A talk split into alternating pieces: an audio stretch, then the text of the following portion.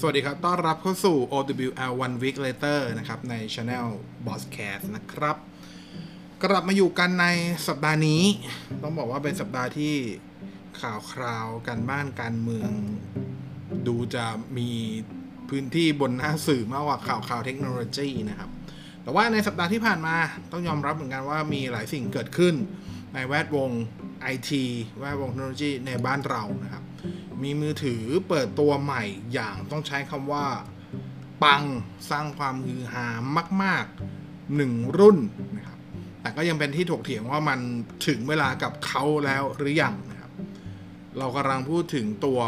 oppo find x2 series เนี่ย oppo อ่า oppo เปิดตัว find x2 series นะครับ ซึ่งจะมีทั้งหมด 2 รุ่นเนาะ find x2 กับ find x2 pro นะครับ ผมไม่ห้อยท้ายว่า 5G แล้วกันให้รู้ว่าทั้งคู่รองรับ 5G แน่ๆนะครับ เปิดตัวไปเมื่อวันศุกร์ที่ 6 มีนาคมที่ผ่านมาในเมืองไทยนะครับ จริงๆ ทั่วโลกแหละางาน global lunch เนี่ย ที่เป็นออนไลน์ global lunch เปิดตัวไปก่อน ช่วงราวประมาณ 4 5โมงเย็น แล้วก็พองานในไทยก็เป็นงาน global lunch เหมือนกันอ่าเป็นงานออนไลน์ lunch เหมือนกัน ก็ไปเปิดตัวช่วงราวๆประมาณ6โมงเย็นนะครับ ซึ่งจริงๆก็ถามว่าจะเป็นงานปิดสักเชิงก็ไม่เท่าไหร่ เพราะจริงก็มีสื่อไปค่อนข้างเยอะทีเดียวนะครับ แต่จากเท่าที่รู้มาสอบถามมาจริง ๆ แล้วเนี่ย ถ้าไม่มีสถานการณ์ในเรื่องของโควิด -19 หรือว่าไวรัสโคโรนาเนี่ย ต้องบอกว่าจริง ๆ oppo ประเทศไทยวางแผนงานเปิดตัวไฟ X ไฟอ่าไฟ X2 ซีรีส์ไว้อย่างยิ่งใหญ่อลังการงานสร้างมาก ๆ เห็นได้ยินมาว่าจะไปเช่าอย่าง JM Live House ที่ Central World แล้วก็มีทั้งเซเลบมีทั้งสื่อมีทั้งหลายอย่างอยู่ในนั้นจะเป็นงานเปิดตัวที่สมกับคำว่าเป็นเรือธงอย่างแท้จริงนะครับ เหตุผลที่ตอนแรกเขาคิดจะเล่นใหญ่ขนาดนั้นเนี่ย เป็นเพราะว่าไฟ X2 กับไฟ X2 Pro ต้องบอกว่าทำหน้าที่สมกับเป็นเรือธงที่เป็นเรือธงจริง ๆ นะครับ เรือธงทั้งสเปค เรือธงทั้งราคา คือปีที่แล้วเนี่ยจริงกับตัวเรือธงปีที่แล้วแฟลกชิพปีที่แล้วอย่าง oppo reno 10x zoom จริง ๆ ถามว่าเปิดราคาดุไหม ก็ถือว่าค่อนข้างดุกับ 20,000 ปลายๆนะครับ แต่ถามว่าจัดเต็มเท่ากับไฟ X2 ไฟ X2 Pro ไหมโดยเฉพาะไฟ X2 Pro เนี่ยต้องบอกว่ายังห่างชั้นไฟ X2 Pro นี่จัดเต็มแบบเต็มสุดๆ แล้วอะไม่รู้จะสุดยังไงละยังนึกไม่ออกเลยว่าจะหาอะไรมาแบบ ดีกว่านี้ได้อีกไหมอะในเป็นการบ้านเป็นโจทย์ที่เรียกว่า oppo ตั้งไว้ให้กับหลายคนต้องต้องไปทบทวนตัวเองใหม่กันเลยทีเดียว จริงๆไฟ X2 Pro ตัวไฟ X2 Series ที่เปิดตัวเนี่ยทั้งคู่นะครับ ทั้งไฟ X2 ไฟ X2 Pro มันก็บอกว่ามีสเปคที่ค่อนข้างใกล้เคียงกันอยู่พอสมควรนะครับ อย่างตัวอย่างตัวความละเอียดหน้าจออย่างเงี้ยตัวหน้าจอก็เป็นหน้าจอตัวเดียวกันเลยนะครับ เป็นหน้าจอแบบ AMOLED นะครับขนาด 6.7 นิ้วความละเอียดก็คือ Quad HD Plus นะครับ จริงๆ Quad HD Plus เนี่ย ถ้าตามชื่อมันคือเป็นเหมือนกับ 2K Plus อะแต่ว่าด้วยความละเอียดจริง ๆ ของที่ตัวจอเขาทำได้เนี่ย จะบอกว่ามันเป็น 3K ก็ได้นะ เพราะมันขึ้นไปถึง 3,440อะขึ้นไปสูงมากๆนะครับ เพราะนั้นก็ถ้าจะเรียกอย่างนั้นจะเรียกว่า คือจริงๆอย่าง oppo เขาจะสื่อสารว่าเป็น 3K ก็พอเข้าใจได้นะ แล้วก็ยังสามารถที่จะมีอัตรา refresh rate ระดับ 120 Hz มีตัว touch sampling rate หรือว่าตัวเซนเซอร์ในการตอบสนองการสัมผัสถึงระดับ 240 Hz นะครับ แล้วที่มันเหนือกว่า Samsung ที่เป็นคู่แข่งกันโดยตรงอย่างตัว Samsung S20 Plus S20 Ultra ก็คืออย่างตัว S20 Plus S20 Ultra เนี่ย จริงๆ ก็จอ 120 Hz นะครับ แต่ว่าณปัจจุบันเนี่ย ถ้าเฟิร์มแวร์ปัจจุบันเลยเนี่ย คุณจะปรับ 120 Hz ได้คุณต้องลดความละเอียดหน้าจอลงมา ไปอยู่ที่ระดับแค่ Full HD Plus แต่ว่าตัวเนี้ย120 Hz ทำงานได้เลยที่ความละเอียดสูงสุด เท่าที่หน้าจอทำได้เลยนะครับ ซึ่งกรณีของ Samsung เนี่ย Samsung ก็เคยออกมาเปรยแล้วว่าเดี๋ยวเราจะอัพเฟิร์มแวร์ให้นะครับ แต่ว่านึกออกไหมคือการที่มาตั้งแต่แรกออกจากโรงงานแล้วมันทำได้เลยอะ่ะ มันดูดีกว่าแน่ๆนะครับ นอกจากนี้เนี่ยไฟ X2 ไฟ X2 Pro เองก็ยังถือเป็นสมาร์ทโฟนซีรีส์แรกที่ใช้ชิป Qualcomm Snapdragon 865 แล้ววางจำหน่ายในประเทศไทยอย่างเป็นทางการ ด้วยด้วยความที่ S20 Series เขาใช้ Exynos 990 เพราะฉะนั้นเนี่ย มันก็ไม่ได้ใช้ 865 เพราะนั้นนี่คือ 865 เรือธงฝั่งคอคอมตัวแรกที่วางจำหน่ายในประเทศไทยอย่างเป็นทางการนะครับ แล้วจัดเต็มแบบไม่มีกั๊กนะครับ อันนี้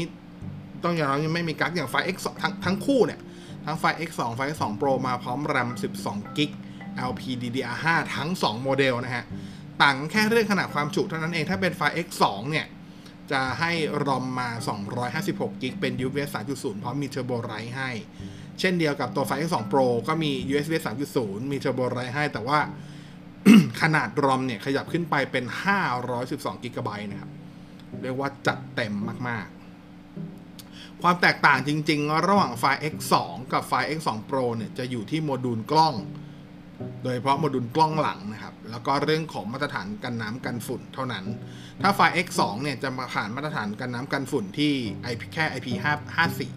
IP54 ถามว่ากันอะไรได้บ้างจริง ๆ ก็แค่พวกแบบละอองน้ำฟอกกี้อะไรอย่างเงี้ยนะครับ ถ้าน้ำหกยังแอบต้องแอบลุ้นนิดๆเลยว่าจะถ้าน้ำหกแล้วแช่น้ำไว้นิดนึงเงี้ยอาจจะต้องต้องลุ้นนึงว่ามันจะรอดไหมนะครับขณะที่ไฟ X2 Pro เนี่ยให้มาเป็น IP68 เลย ก็คือเรียกว่าลุยสงกรานกันได้เลยทีเดียวนะครับ ทีนี้มาดูเรื่องของโมดูลกล้องบ้างนะครับ ถ้ากล้องหน้าเนี่ยทั้งคู่มาเหมือนกันนะครับ 32 ล้านพิกเซลไม่ได้มีอะไรหวือหวาขนาดนั้นนะครับแต่ว่าถ้าเกิดมาดูเรื่องของกล้องหลังอันนี้ต่างเลยนะครับ เพราะไฟ X2 ถ้าว่ากันตรงๆว่ากันด้วยตัวเซนเซอร์ที่ใช้ setup ที่ใช้ต้องใช้คำว่าใกล้เคียงกับตัว Reno 10X Zoom ปีที่แล้ว ต่างแค่ตัว ตัว tele ที่ไม่ได้เป็นเหมือน 10x zoom คือ tele น้อยกว่านะครับตัวเซนเซอร์หลักเนี่ยเขายังใช้เป็น 48 ล้าน Sony IMX 586 ซึ่งเป็นโซนอ่าเป็นเซนเซอร์ยอดนิยมเมื่อปีที่แล้วนะครับสำหรับ Sony IMX 586 ก็ 48 ล้านพิกเซล f 1.7 นะครับ มีเลนส์ ultra-wide ให้นะครับ เป็น Sony IMX 708 12 ล้านพิกเซล f 2.2 นะครับ แล้วก็มีเลนส์ telephoto 2เท่า Optical Zoom มาให้ ความละเอียด 13 ล้านพิกเซล f 2.4 นะครับ อันนี้คือไฟ X2 แต่พอขยับมาไฟ X2 Pro ปุ๊บ โอ้โห จัดหนักจัดเต็มจริง ๆ ครับ เริ่มจากเซนเซอร์ตัวหลักเนี่ย เป็นเซนเซอร์รุ่นล่าสุดนะครับ ที่ Sony เขาทำออกมา เป็นซีรีส์ล่าสุดของปีนี้ แล้วเป็นซีรีส์ที่เขาบอกว่า Customize ร่วมกับ Oppo โดยเฉพาะนะครับก็จะเป็นตัวเซนเซอร์ IMX 689 นะครับ 48 ล้านพิกเซล f 1.7 ถ้าดูเฉพาะความละเอียดกับตัวความสว่างของเลนส์จะเหมือนกันเลย 48 ล้าน f 1.7 แต่พอเป็นเซนเซอร์ตัวใหม่ IMX 689 สิ่งที่ได้เพิ่มขึ้นมาหลักๆ เลยเนี่ย2เรื่อง เรื่องแรกคือขนาดเซนเซอร์ที่ใหญ่ขึ้นครับ เพราะว่าเซนเซอร์ Sony IMX 689 เนี่ยมีขนาด 1 ส่วน 1.28 นิ้วนะครับ ถือว่าใหญ่นะ ก็น่าจะเกือบใหญ่สุดในตลาด น่าจะใหญ่สุดในตลาดตอนนี้แล้วด้วยซ้ำเผลอๆนะครับ นอกจากนี้เนี่ย ด้วยเทคโนโลยีใหม่ พอเป็นเซนเซอร์ตัวใหม่ มีเทคโนโลยีที่เรียกว่าเป็น on chip face detection นะครับ ก็คืออจะสามารถโฟกัสได้เป็น2คูณ2โออเป็น2คูณ2อ่า OCP face detection นะครับ พอได้เทคโนโลยีนี้เนี่ย ก็คือจะทำให้โฟกัสเร็วขึ้นนะครับ เร็วขึ้นขนาดไหนเขาบอกว่าถ้าเกิดในที่แสงน้อยเนี่ย โฟกัสเร็วขึ้นถึง 2 เท่าเป็นอย่างน้อย โฟกัสเร็วจริงแล้วก็จากการทดสอบเบื้องต้นก็ต้องยอมรับว่าโฟกัสแบบแม่นมาก เร็วมากปุ๊บปุ๊บปุ๊บปุ๊บเข้าเลยทีเดียวนะครับมาดูเซนเซอร์เลนส์ตัวที่ 2 บ้างเป็นเลนส์ ultra wide นะครับ ใช้เซนเซอร์เป็น IMX 586 คุ้นๆไหมฮะ ใช่ครับ มันใช้เซนเซอร์ตัวเดียวกับกล้องหลักของไฟ X2 แต่ว่ามาใช้เป็นเลนส์ ultra wide แทนเลนส์มุมกว้าง 120 องศา ความละเอียด 48 ล้านพิกเซล f 2.2 ที่สำคัญคือมี autofocus และสามารถถ่าย macro mode ที่ระยะใกล้สุด3เซนติเมตรได้ด้วยนะครับ ก็จะเหมือนกับฝั่งของหัวเว่ยอะ พวกเลนส์ ultra wide หัวเว่ยเนี่ยจะมี autofocus และสามารถถ่าย close up หรือถ่าย macro ได้นะครับ แต่ว่าหัวเว่ยเนี่ยเขาบอกเขาเคลมตัวเลขไว้ที่ 2.5 เซน แต่ว่าของ OPPO เคลมไว้ที่3เซนติเมตรนะครับ ก็ต่างกัน 0.5 เซน ต่างกัน 5 มิล อะก็ต้องไปลองดูแต่ว่าโหตัวส่วนตัวชอบอยู่แล้วเลนส์ ultra wide ที่มี autofocus มันดีจริงๆนะครับอย่างพวกอของซัมซุงหรืออย่าง iPhone โอเค ถ้าไปดูองศามุมมุมองศาการรับภาพเนี่ยต้องยอมรับว่า 2 อันนั้นกว้างกว่านะครับคือไวกว่า แต่ว่ามันไม่มี autofocus นะครับพอไม่มี autofocus ถ้าคุณถ่ายวิวถ่ายอะไรมันโอเค แต่เมื่อไหร่ก็ตามที่คุณจะเริ่มถ่ายอะไรที่ระยะอยู่ช่วงระยะประมาณต่ำกว่า 20เซนติเมตร หรือประมาณสักต่ำกว่า 1 ฟุตเนี่ยมันจะเริ่มเอาโฟกัสหรือจับโฟกัสไม่ได้ละเพราะเป็นหนังฟิกโฟกัสนะครับอันนี้ก็ถือว่าจัดเต็มอยู่เหมือนกัน ส่วนเลนส์ tele ครับเลนส์ tele ของ Find X2 Pro เนี่ยต้องบอกว่าเป็นเลนส์แบบอ่า periscope นะฮะก็คูณอ่า optical เนี่ย5เท่าดิจิตอลสูงสุดได้ 60 เท่านะครับ ความละเอียด 13 ล้าน อันนี้คือของไฟ X2 Pro ที่จัดออกมานะครับ ในส่วนแบตเตอรี่ถ้าเป็นไฟ X2 นี่บอกว่าใกล้เคียงกันมากนะ ถ้าไฟ X2 เนี่ยแบตเตอรี่ให้มา 4,200 มิลลิแอมถ้วนๆนะครับ ถ้าไฟ X2 Pro ให้มา 4,260 มิลลิแอมทั้งคู่เนี่ยรองรับ Super VOOC 2.0 Flash Charge ซึ่งถือว่าเป็นการชาร์จเร็วนะปัจจุบันที่มีวางจำหน่ายเร็วที่สุดในโลก 65 วัตต์นะฮะเขาเคลมเลยว่าแบตเตอรี่ 4,200 เนี่ย ในไฟ X2 เนี่ยใช้เวลาเพียงแค่ 38 นาทีจาก 0 100%เต็ ต็มแล้วนะครับ แล้วก็มาพร้อม Color S เวอร์ชันล่าสุด 7.1 ซึ่งเป็น Android 10.0 แล้วนะฮะ แน่นอนเปิดตัวมาขนาดนี้ราคาดุดัน อะอะราคาเอาราคาไปก่อนก็ได้ ราคาดุดันนะครับ อย่างไฟ X2 เนี่ย ราคาเปิดอยู่ที่ 33,990 บาท ถ้าเป็นไฟ X2 Pro เปิดที่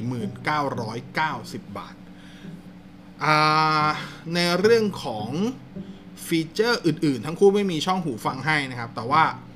ต้องบอกว่าจริงๆ เรื่องระบบเสียงก็ให้มาค่อนข้างดีนะลำโพงคู่สเตอริโอนะครับ การถ่ายวิดีโอเนี่ยจะมีฟีเจอร์ของตัว OZO Audio ถ้าใครคุ้นคุ้น OZO Audio ก็คือเทคโนโลยีที่โนเกียใช้นะครับ เป็นเทคโนโลยีแบบเดียวกับที่ต้องใช้คำว่าทำงานลักษณะเดียวกับที่ออย่างที่ซัมซุงโฆษณาใน S20 Series ก็คือ เวลาคุณถ่ายวิดีโอเนี่ย แล้วคุณโฟกัสไปที่ตัวไหน ตัวไมโครโฟนเหมือนจะจับโฟกัสหลักไปที่แหล่งกำเนิดเสียงนั้นนะครับ จริงๆ ต้องบอกว่าเทคโนโลยีเทคโนโลยีนี้เนี่ยโนเกียใช้มาก่อนนะครับตั้งแต่โหตั้งแต่ปีก่อนนู้นแล้วนะครับเขาเรียกว่า Oso Audio ซึ่งโนเกียก็ขายสิทธิบัตรนี้ด้วยนะครับหมายว่าใครใครใครจะสามารถเอาไปใช้ก็ได้ แค่มาซื้อสิทธิบัตรซื้อลิขสิทธิ์จากทางโนเกียซึ่ง Oppo ก็ซื้อมาด้วยนะครับว่าจริงๆตัวนี้มี Oso Audio อยู่ในนั้นด้วยนะครับ แน่นอนรองรับ 5G นะครับ และด้วยความเป็นชิปเป็นชิปตัว X55 L อ่า 5G modem ของ Qualcomm ถ้าอิงตามจริง ๆ เนี่ย ก็รองรับทุกคลื่นความถี่ที่ถูกประมูลในไทย และอนาคตคาดว่าจะถูกประมูลนะครับ ไม่ว่าจะเป็น N28 ที่เป็น 700 เมกะเฮิรตนะครับ N41 ที่เป็นช่วง 2,500 ถึง 2,690 เมกะเฮิรตนะครับ N77 ที่เป็นช่วง 3,700 เมกะเฮิรตแล้วก็ N78 ที่เป็นช่วง 3,500 เมกะเฮิรตซ์รองรับหมดเลยได้ขาดแค่ MM Wave เท่านั้นที่ไม่ได้รองรับนะครับ แล้วก็รองรับทั้งแบบที่เป็น 5G แบบ non stand alone และแบบ stand alone ด้วยนะครับ เรียกว่าจัดเต็มสุดๆนะครับ อย่างหน้าจอเขาเนี่ย ก็ต้องบอกว่าคือหน้าจอของ Oppo เขาจะเรียกว่าเป็น Ultra Vision Screen นะครับ ก็ต้องบอกว่าแสดงผลความละเอียดสูงแล้วเคอร์สูงแล้วนะครับ สามารถรองรับการแสดงผลแบบใหม่ ๆ ได้หมดเลย ไม่ว่าจะเป็น HDR10 Plus นะครับมีอัตราความแม่นยำสีสูงมากนะครับ ค่า GNCD เนี่ยต่ำกว่าของอของค่าอะไรที่เพิ่งเปิดตัวไม่เร็วๆเนี่ยคืออันนี้ต่ำกว่า 0.44ถือว่าต่ำมากนะครับ แล้วก็ แน่นอนสามารถแสดงผลแบบ DCI-P 3ได้ แสดงผลแบบ sRGB ได้แน่ ๆ นะครับ ได้รับการรับรองจาก DisplayMate ให้เกรดหน้าจอแบบ A+ เทียบเท่ากับพวก Samsung แล้วนะครับ คือรอบนี้ต้องยอมรับจริง ๆ ว่าทางด้านของ Oppo พัฒนาตัวไฟ X2 และโดยเฉพาะไฟ X2 Pro เนี่ย ขึ้นมา ผมใช้คำว่าเป็นเรือธงไม่ได้แพ้กับทางด้านของ Samsung ไม่ได้แพ้หัวเว่ยไม่ได้แพ้ iPhone อีกต่อไปนะครับ ที่เหลือก็คงเป็นแค่เรื่องของของการเปิดใจของผู้ใช้แล้วแหละว่าจะเป็นยังไงนะครับว่าจะยอมรับกับแบรนด์นี้ได้แค่ไหนนะครับวิดีโอดีการสั่นดีนะครับการสั่นเนี่ยเป็น Dual OIS ด้วยซ้ำก็คือให้มาทั้งตัวที่เป็นเลนหลักและเลนเทเลนะครับครบแบบไม่รู้จะติอะไรเลยอะว่ากันตรงๆแค่ไม่รู้จะติอะไรเลยครับ อย่าง MM Wave ที่ไม่รองรับ ถามว่าจะให้ติไหมก็ ปกติมือถือก็น้อยรุ่นอยู่แล้วที่จะรองรับ MM Wave นะเพราะนั้นก็ไม่ใช่ปัญหาอะไรนะครับขณะที่สเปคจัดเต็มมากๆนะครับ ก็มีแค่ราคานี่แหละ ที่อาจจะดูขายหลายคนรู้สึกว่า oppo ตั้งเกินตัวไปนิดหนึ่งเพราะ 4,990 บาทนะครับโอเค ติดโปรค่ายลดลงไปอยู่ประมาณแบบ 30,000 ต้นๆ แต่หลายคนก็ยังรู้สึกว่ามันก็ยังแพงอยู่ดีอะไรเงี้ยที่เหลือก็อยู่ที่ว่าจะเปิดใจกันได้หรือเปล่า แต่ต้องยอมรับจริงว่ารอบนี้ oppo find x2 และโดยเฉพาะ find x2 pro ทำมาดีจริงๆนะครับทำมาดีจริง ๆ อันนี้ก็เปิดตัวในไทยไปเรียบร้อยนะครับ แล้วนอกเหนือจากแล้วก็เพื่อการันตีว่ากล้องเขาดีจริง ๆ และเป็นเรือธงจริง ๆ นะครับไฟ X2 Pro เนี่ย ถ้าอิงคะแนนของการทดสอบกล้องจาก DxOMark ตอนนี้ก็ได้คะแนนขึ้นไป 124 คะแนน รั้งอันดับหนึ่งของตารางใน DxOMark ร่วมกับมี่10 Pro เป็นที่เรียบร้อยนะครับ โดยถ้าเกิดไปดูตามคำวิจารณ์ของ DxOMark เนี่ยแบ่งคะแนนก่อน เอาคะแนนภาพนิ่งคะแนนโฟโต้เนี่ยได้ถึง 134 คะแนน คะแนนในส่วนของวิดีโออยู่ที่ 104 คะแนนนะครับ โดยที่หลักๆสิ่งที่ DxOMark ชมมากนะครับ กับตัวไฟ X2 Pro นะครับ ก็คือเรื่องของระบบ autofocus แม่นยำทุก เขาใช้คำว่าเร็วและแม่นยำในทุกสภาวะแสง ในทุกสภาพแสง เลยทีเดียวนี่ถึงที่เขาชมไว้นะครับ แล้วก็การถ่ายภาพที่แสงน้อยก็ทำได้ดีขึ้นกว่าตอนที่เป็น Reno 10x Zoom อีกจริง Reno 10x Zoom ถือว่าถ่ายกลางคืนค่อนข้างโอเคแล้วนะ แต่นี้ก็พัฒนาขึ้นไปอีกนะครับ white balance ที่มีความแม่นยำมากขึ้นนะครับ อันนี้คือสิ่งที่เขาชมกัน การเก็บรายละเอียด dynamic ตัวที่เป็นไม่เป็นเรื่องของ dynamic range อะไรเงี้ยทำได้ดีขึ้นนะครับส่วนเรื่องที่ยังต้องปรับปรุงซึ่งถ้าถ้าเกิดอิงจาก DSLR มาก็ต้องยอมรับว่า การปรับปรุงหรือสิ่งที่ DSLR ติไว้เนี่ยมันสามารถที่จะแก้ไขได้โดยซอฟต์แวร์ด้วยซ้ำแต่ก็ต้องอยู่ที่ว่าทีมพัฒนาซอฟต์แวร์ของ Oppo จะแก้ไขได้ดีแค่ไหนด้วยนะครับ ไม่ว่าจะเป็นเรื่องของอ่า noise ที่มียังมีให้เห็นบ้างนะครับ โดยเฉพาะในการถ่ายภาพที่มีการเปรียบต่างเยอะๆนะครับ คือถ้าเกิดคุณถ่ายกลางคืนแล้วเปิดโหมดที่เป็น night mode night scape อะไรของเขาอะ อันนั้นน่ะไม่ใช่ปัญหาหรอกนะครับ noise ก็จะถูกจัดการได้ดี แต่ว่าถ้าเกิดในในสภาวะแสงปกติ เช่น คุณอยู่ในร่ม แล้วคุณถ่ายไปที่ข้างนอก หรือคุณถ่ายกลางแจ้งนี่แหละ แต่ว่ามีร่มไม้มีอะไรที่เป็นส่วนมืดอยู่ตรงนั้นส่วนมืดก็ยังเห็น noise ได้ค่อนข้างจะชัดอยู่พอสมควรในโหมดปกตินะครับซึ่งอันนี้ก็จริงๆมันก็แก้ไขได้ก็ต้องรอดูแต่อย่างน้อยที่สุด ก่อนที่หัวเว่ย P40 ซีรีส์จะเปิดตัว 26 มีนาคม ก่อนที่ DxOMark จะเผยคะแนนทดสอบของตัว S20 Ultra นะครับ ตอนนี้ก็เรียบร้อยฮะ ทางด้านของไฟ X2 Pro ขึ้นชั้นเป็นอันดับหนึ่งร่วมกับมี10 Pro เรียบร้อยแล้วนะครับ ยินดีด้วยกับหัวเว่ยไอ้ทางด้านกับ Oppo นะฮะขณะเดียวกันเนี่ย oppo ก็ยังมีการเปิดตัวอันนี้เปิดตัวในต่างประเทศนะ ในไทยยังไม่เปิดในไทยเนี่ยครับประกาศเขาประกาศว่าจะเปิดตัวเร็วๆนี้นะครับ นั่นก็คือตัวนาฬิกาของเขา smart watch ใช้ชื่อว่า oppo watch นะฮะ oppo watch เองก็ใช้เป็นเป็น color OS นะครับ มาพร้อมหน้าจอมีขนาด 2 ขนาดเนาะมีขนาด 1.6 นิ้วกับ 1.9 นิ้ว ใช้หน้าจอแบบอ่า AMOLED ขอบโค้ง 3D นะฮะแสดงผลเนี่ยสามารถให้แสดงสีแบบ DCI-P3 100%เลยทีเดียวนะครับ และที่สำคัญก็คือมีตัวที่เป็น ECG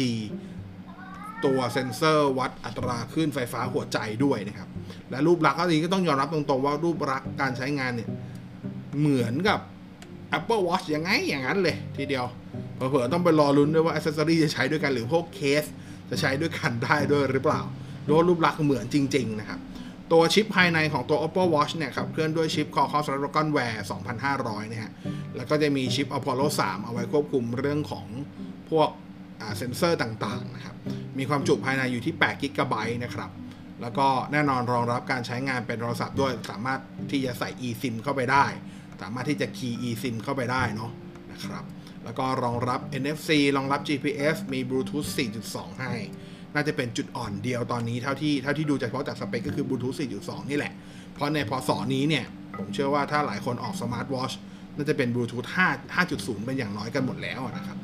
ในเรื่องการใช้พลังงาน Oppo Watch เนี่ย Oppo เขาเคลมว่าสามารถใช้พลังงานได้ต่อเนื่อง คือชาร์จครั้งเดียวใช้ได้สูงสุดถึงประมาณ 21 วันนะฮะ ในโหมดธรรมดานะครับ แต่ว่าถ้าเกิดใช้ใช้ในโหมดแบบ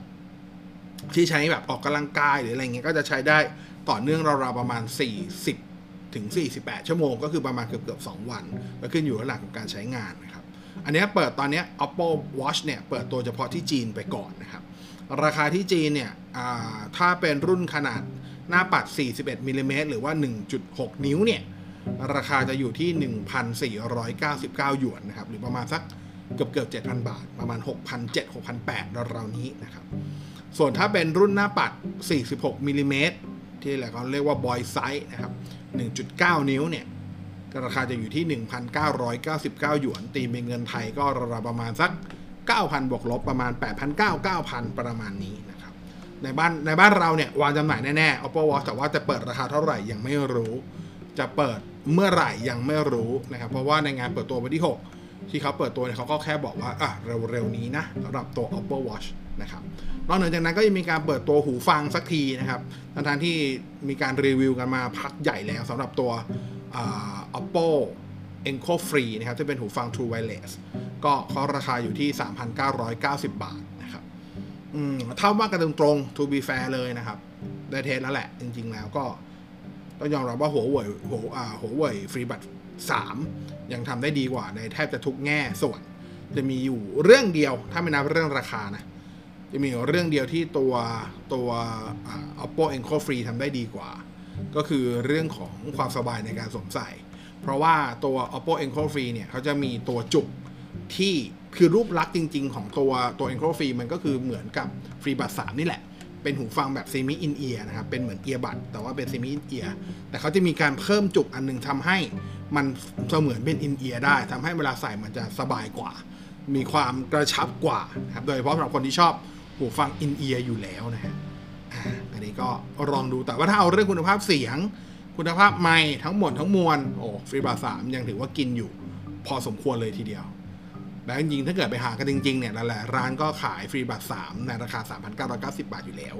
เพราะนั้นก็ถ้าว่าตรงๆ ถ้าคุณไม่ได้ซื้อไฟ X2 หรือไฟ X2 Pro แล้วคุณได้ Enco ฟรีมาเป็นของแถม ถ้าเกิดคุณจะซื้อแยกหาหูฟังที่เป็นแบบทรงแบบทรงแบบ AirPod Lite ประมาณนั้นนะครับ ที่เป็นแบบซิมิเอียบัตแบบนี้ที่มีก้านยาวๆ ผมส่วนตัวก็ยังเชียร์ FreeBuds 3อยู่นะยังถือว่าทำได้ดีที่สุดในตลาดตอนนี้อยู่ดี อันนั้นคือเรื่องของตัว Oppo Find X2 Find X2 Pro ตอนนี้ก็เปิด pre-order ละ จะวางจำหน่ายในไทยจริงๆเนี่ยประมาณช่วงวันที่ 20 มีนาคมนี้นะครับ แต่ว่าณตอนนี้เนี่ยเรื่อง 5G เนี่ยยังใช้งานไม่ได้ ตอนนี้ก็รอลุ้นอย่างเดียวว่าทางด้าน Oppo ประเทศไทยจะออกอัปเดตเฟิร์มแวร์ให้ ในวันที่รับเครื่องคือ 20 มีนาคมไหม ก่อนหน้านั้นหรือจะต้องรอนะครับ เพราะอย่างวันที่เราอัด OWL เทปนี้เนี่ยนะครับก็คือวันจันทร์ที่ 9 เนี่ย ตัว Samsung S20 Ultra 5G ที่มีการเปิดจองแล้วก็หลายคนรับเครื่องไปแล้วตั้งแต่ช่วงสุดสัปดาห์ที่ผ่านมาเนี่ยก็ยังใช้ 5G ไม่ได้ โดยที่ Samsung ประเทศไทยก็ประกาศไว้ว่าเดี๋ยวจะมีอัปเดตเฟิร์มแวร์ให้ในช่วงกลางเดือนอ่ากลางเดือนมีนาคมนี้ ซึ่งก็ไม่ได้ระบุว่าจะอัปเดตในวันที่เท่าไหร่ เท่าที่รู้ตอนนี้ก็กำลังง่วนในการที่ทดสอบความเสถียรของเฟิร์มแวร์ใหม่อยู่นะครับ ซึ่งก็อาจจะปล่อยตรงเวลาก็ได้ 15 16 หรืออาจจะเลื่อนไปสักอาทิตย์ไปที่20 กว่าก็ได้ ก็ตอนนี้ก็แค่ลุ้นกันว่าระหว่าง Oppo Find X2 Find อ่า Find X2 Series กับตัว S20 Ultra รุ่นไหนจะได้ใช้ 5G ก่อนกันนะครับเพราะฉะนั้นถ้าเกิดคุณจะหาซื้อมือถือตอนนี้แล้วออกไปใช้ 5G เลยเนี่ย ในประเทศไทยณเวลานี้แบบแกะกล่องแล้วใช้ได้เลย ไม่ต้องรออัปเดตเฟิร์มแวร์เนี่ยยังมีแค่ Huawei Mate 30 Pro 5G อยู่เท่านั้นนะครับ แต่ในฐานะที่ เราเป็นบอสแคทเราก็ต้องมีข้อมูลบางอย่าง ซึ่ง หลายคนอาจจะไม่พูดแต่เราพูดให้นะครับถ้าใครจะซื้อ Mate 30 Pro 5G ผมแนะนำว่าไม่ให้ซื้อ อย่าเพิ่งซื้อนะครับ เหตุผลก็คือว่าตัว Mate 30 Pro 5G เนี่ย ถูกวางจำหน่ายในฐานะ เหมือนกับเป็นเป็นอะไรเดียเป็นเป็นของ Limited Edition เฉยๆอะคำว่า Limited Edition คือขายจำนวนจำกัด เพราะว่า โอเปอเรเตอร์ต้องการต้องการให้บริการ 5G ให้เร็วที่สุด แต่เขาจะให้บริการ 5G ได้ให้ให้ลูกค้าสัมผัสความรู้สึกของ 5G ได้เขาต้องมีอุปกรณ์ถูกไหม ในขณะที่เขารู้อยู่แล้วว่า A20 Ultra 5G ยังไม่พร้อมในเรื่องเฟิร์มแวร์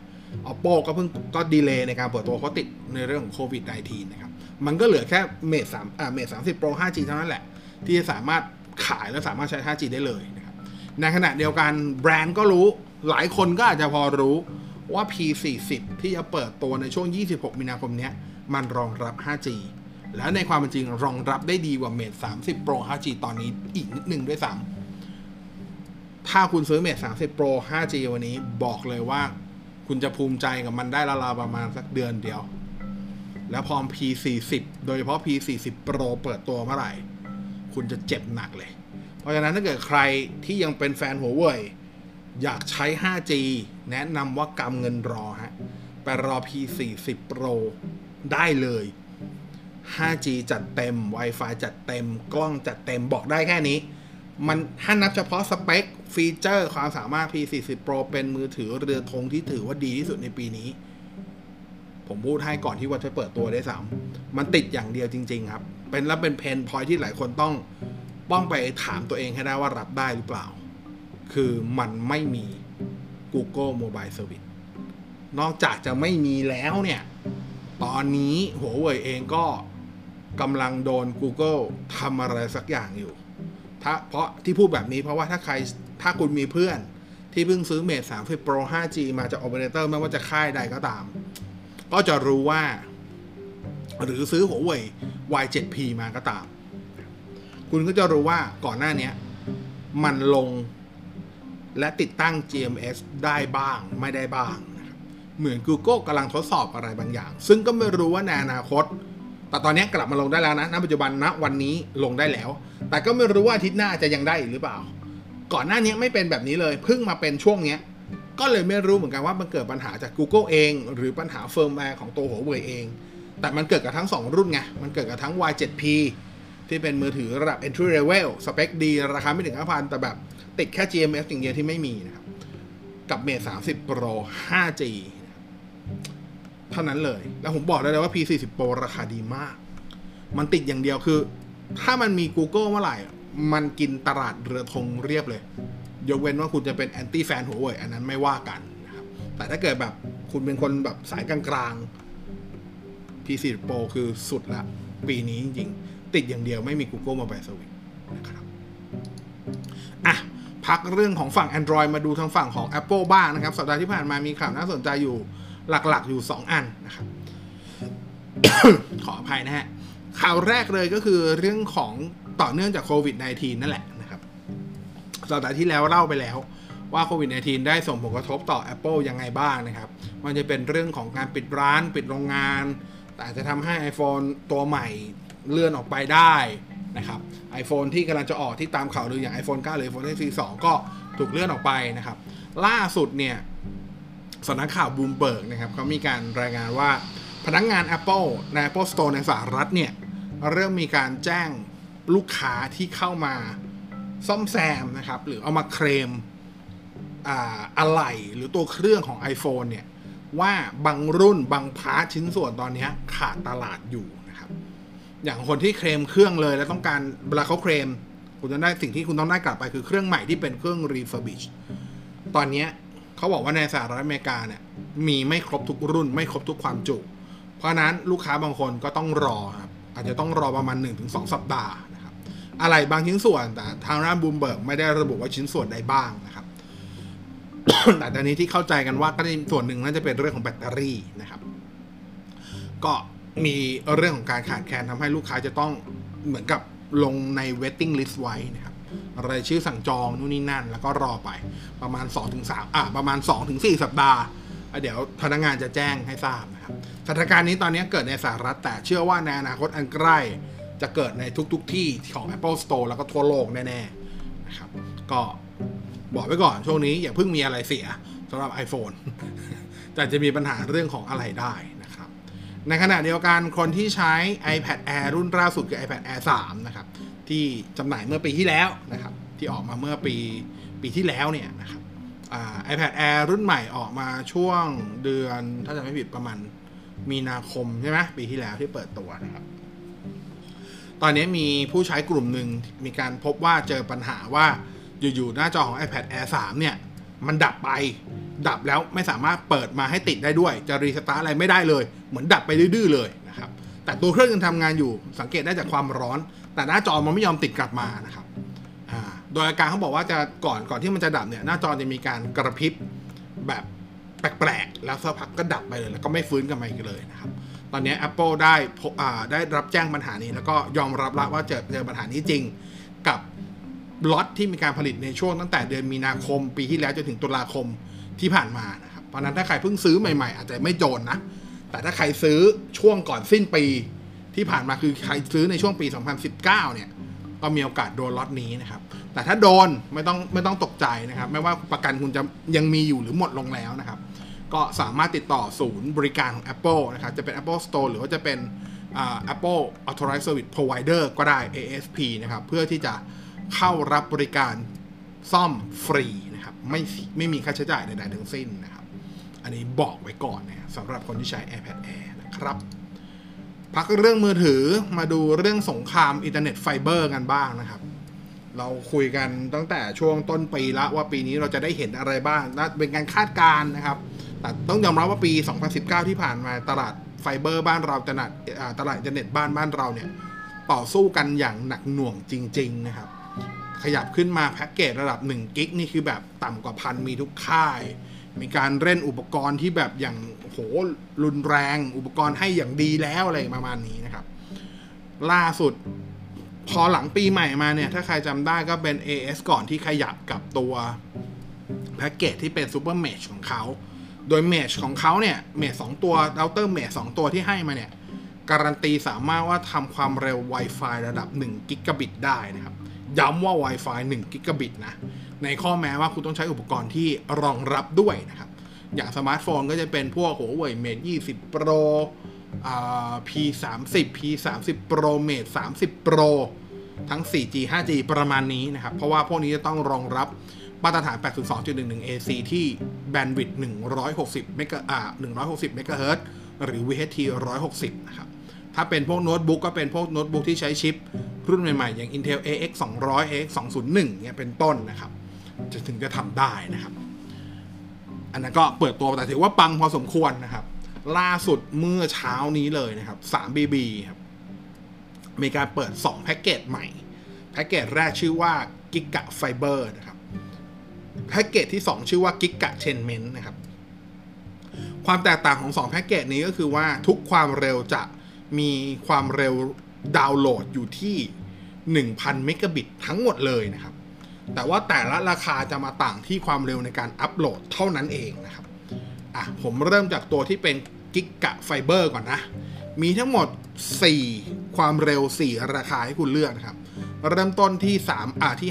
590 บาทต่อเดือน คุณจะได้ความเร็ว1อะ1,000ทับ100นะฮะ ถ้าเป็น 700 บาทต่อเดือน คุณจะได้ความเร็ว 1,000ทับ500 นะครับ 1,000 คือ 1,000 ดาวน์โหลด 500 หลังคืออัปโหลดนะแล้วก็มาที่ 900 บาทต่อเดือน คุณจะได้ 1,000ทับ700 แล้วก็สูงสุดอยู่ที่ 1,200 บาท คุณจะได้ความเร็วระดับ 1,000 เมกทั้งขาดาวน์โหลดและอัปโหลดนะครับ แต่อันนั้นคือกิกะไฟเบอร์ แต่หลายคนรู้อยู่แล้วว่า 3BB เพิ่งเซ็นสัญญากับทางด้าน HBO นะครับ HBO Go เนี่ยเขาเดิมไปอยู่กับ AS นะครับไปอยู่ในกล่อง AS Playblock หมดสัญญา จะหมดสัญญาเนี่ยครับกลางเดือนสิ้นเดือนนี้ ติดภายในเดือนมีนาคมนี้แหละ เขาประกาศแล้วว่าเขาไม่ต่อสัญญากับ AS นะครับ แต่ตอนนั้นหลายคนก็หากันว่าเอ๊ะเขาจะไปอยู่ไหนนะนะครับ แล้วก็ก่อนหน้านี้ก็มีข่าวมาแล้วว่าจะอยู่ 3BB หลายคนก็รอว่าแพ็กเกจจะออกมาแบบไหนนะครับ ออกมาเป็นเรียบร้อยกิกะเทนเมนต์นี่แหละนะครับ ก็คือ อิงกับกิกะไฟเบอร์เมื่อกี้ 600 อ่าที่ 590 700 900 1,200 นี่แหละ แต่คุณแค่แอดออนเพิ่มไปเดือนละ 39 บาท หมายความว่าจาก 590 เริ่มต้นก็จะเป็น 629 บาท 700 ก็จะกลายเป็น 739 บาท 900 ก็จะกลายเป็น 939 บาท แล้วก็ 1,200 ก็จะกลายเป็น 1,239 บาทความเร็วทุกอย่างเหมือนเดิม 1 1,000ทับร้อย1,000ทับ500 1,000ทับ700 1,000ทับ1,000 แต่สิ่งที่คุณจะได้เพิ่มก็คือ